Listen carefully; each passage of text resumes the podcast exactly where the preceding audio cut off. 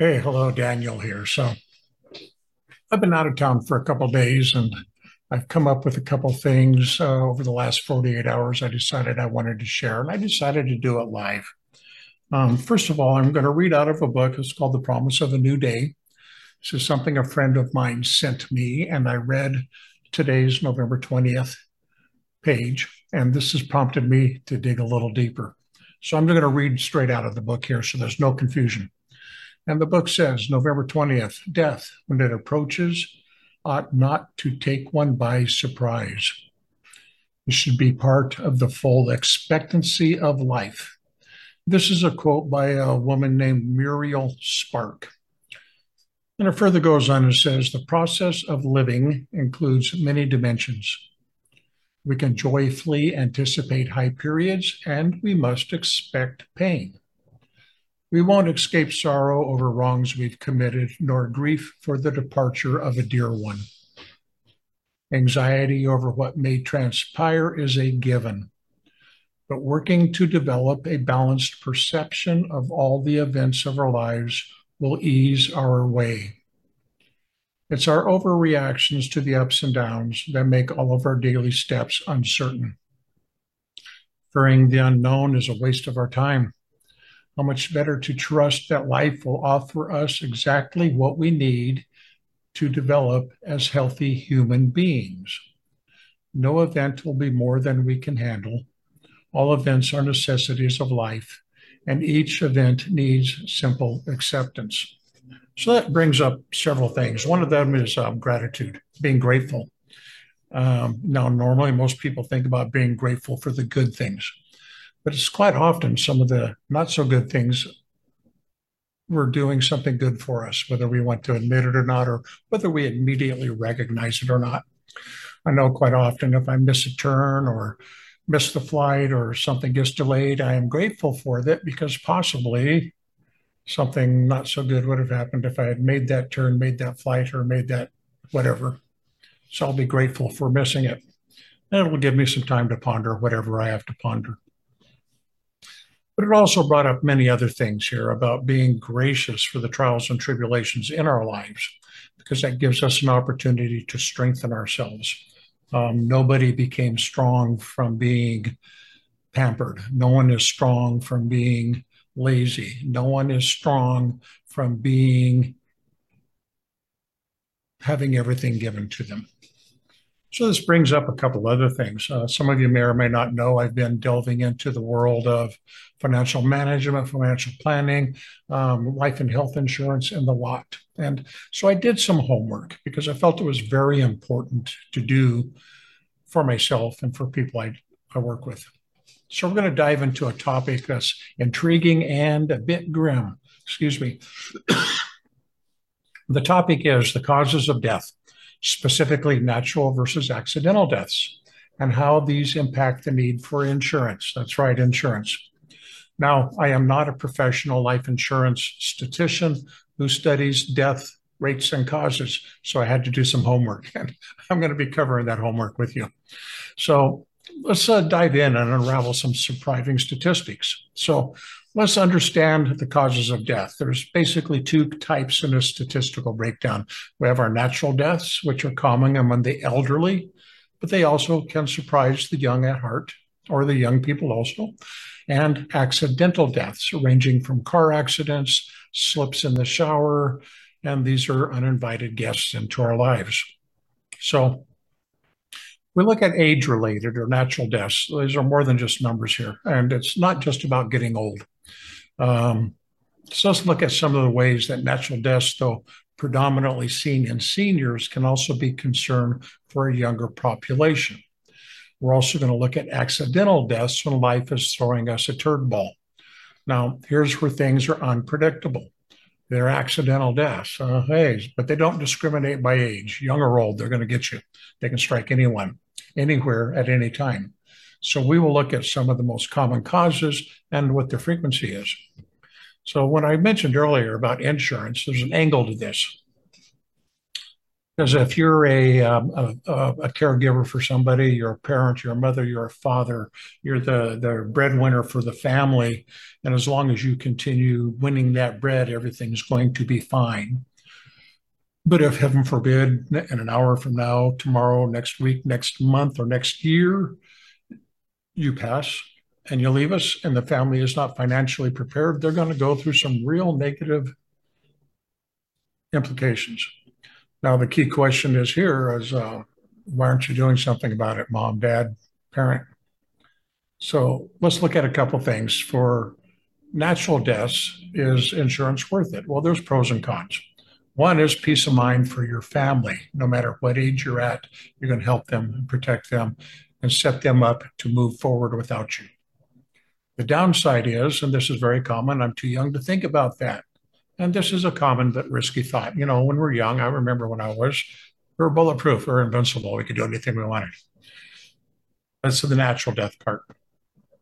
And for accidental deaths, these are often overlooked, but it's a necessity to think about insurance. So the upside of a insurance policy considering natural deaths it's like wearing a seatbelt. It might be a nuisance. You hope you never need it, but boy, when the day comes that you do, you're glad you had it on, right? And on the downside is, well, it won't happen to me. Those are famous last words. But the total number of fatal car crashes in 2022 was 42,795. That's right, 42,795 people did not wake up that morning expecting not to be able to go to bed. I am saddened, it's saddening, I'm very sorry, but I hope most of them had, or all of them had insurance to protect their families who they left behind. So, what are the uh, things to think about? What is the impact to a surviving family? There's two insurance scenarios. I have insurance and I don't have insurance. So, if we do have insurance, let's say it's a natural death, well, we see it coming. We know as we're getting older, you know, it's inevitable. We're all checking out. Nobody survives this world alive. Boom. It doesn't happen. We're all checking out someday. So, as far as a natural death, that means they predominantly probably died from a cardiovascular disease, um, respiratory disease of some sort, diabetes. There's a number of ways to go. But the financial strain can be overwhelming if there's no insurance. If there is insurance, there might be a burden, but not as much. If we're looking at accidental deaths, it's tragic and shocking, but if there's a financial cushion, it does soften the blow. If there is no financial cushion, it just makes it even worse. I mean, it's tragic and it's overwhelming already, but the emotional turmoil compounded with what could possibly be financial ruin is not worth doing. So, what are the, some of the facts? What are some things we need to know about this? It's just a few. What's the most common cause of natural deaths? I mentioned a couple earlier, and they vary by age group and geographical location. However, globally, the big number is heart disease, top the chart, followed closely by chronic illnesses like cancer, respiratory diseases, and diabetes. And as we get older, these conditions tend to become more common and more prevalent in our life. How about accidental deaths? How often do they compare to natural ones? Well, accidental deaths are obviously less common than natural deaths, but their frequency should not be underestimated. The exact ratio varies, but natural deaths do generally outnumber accidental deaths, which is good. However, where this becomes problematic is in a younger age group, particularly under 45. Men and women under 45 tend to die because of accidents because they're not old enough to die for natural causes. And these are particularly vehicle accidents, which are the leading cause of these deaths. And uh, you might not know it, but vehicle accidents are preventable. That's right. Vehicle accidents are either caused by someone doing or not doing something just like house fires. House fires are caused by someone doing or not doing something. So we are all responsible for ourself 100% of the time. So if we're looking at, uh, let's say, well, okay, Daniel, that makes sense. Let me uh, get some insurance. I don't have any. Let's say you're a parent, a mother, or father, and you're looking at taking care of your surviving spouse and your children. What age should you start? Well, ideally, the younger you are, the lower you are in age, the cheaper your insurance will be over your lifetime. The older you are, the more expensive your insurance will be. And there's a couple reasons for that. It's longevity. The younger you are, you're anticipated to live longer, so your premium can be lower. The older you are and decide to get insurance, you're not expected to live that much longer, so your premium is raised to cover the costs of the insurance. So if you're looking at, if you're a young adult, looking at getting started and putting a package together, somewhere in your late 20s, early 30s might be a good time to start that. And this is, again, like I said, because premiums are generally lower for younger, healthier individuals, and they can provide coverage as you age and your risk of natural causes of death increase. So, what about accidents? Can life insurance cover accidental deaths too? Yes, they can. Now, most life insurance policies cover accidental deaths. However, the specifics depend on the policy. You need to discuss that with your insurance professional that you're going to talk to. Okay. Some policies offer what they call a rider for accidental death, which can provide an extra payout to beneficiaries in the event of an accidental death. I'm not going to get deep into that. That's where you need to talk to a professional about that and see how you can make that happen. Uh, it's very important to understand what you're buying and know the fine print uh, so you understand your policy and understand what you're getting. So, what's going to happen if your family does not have insurance? Well, it's not going to be good.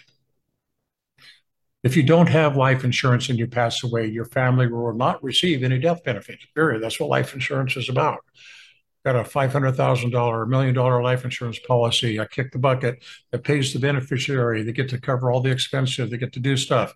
If you don't have that insurance, they get zero, zip, zitch, nada. Okay. Which can leave them financially vulnerable. I have unfortunately heard many times um, from some of the work I've done about families who the primary breadwinner is deceased. There is no insurance and the family literally has to sell the house that they've been living in to just pay off the house because they can't afford it anymore and any other bills like the car payments and what have you that they've accumulated and need to be directed. So it's very financially destabilizing not having insurance. So I'll ask you that again. If you don't have insurance and you're thinking about it, how long are you going to think about it? And if you die, how long are you going to be dead? When are you going to come back and fix it? We've discussed a couple things, and what have we learned? Death is inevitable. We've heard it. Death and taxes, two things that are inevitable. Okay. But for most of us, it's a slow march of time. It doesn't happen immediately. Thank goodness. okay. However, unfortunate accidents and accidental death is a part of life. So I can't stress enough the importance of being prepared one way or another. Adequate insurance coverage can be your lifesaver and it can quite literally be a life saving scenario for your family. So don't wait until it's too late. I mean, if you're thinking about it, good. Continue the thought, get on the phone, call your agent, have a discussion, find out what you can do. Think about your loved ones and the legacy you're going to leave behind. And just remember, it's not about numbers, it's about real lives and the impact our choices make on those we leave behind. Be smart, be prepared, and don't leave your family's future to choice. So, Daniel, till next time, please stay informed and stay safe.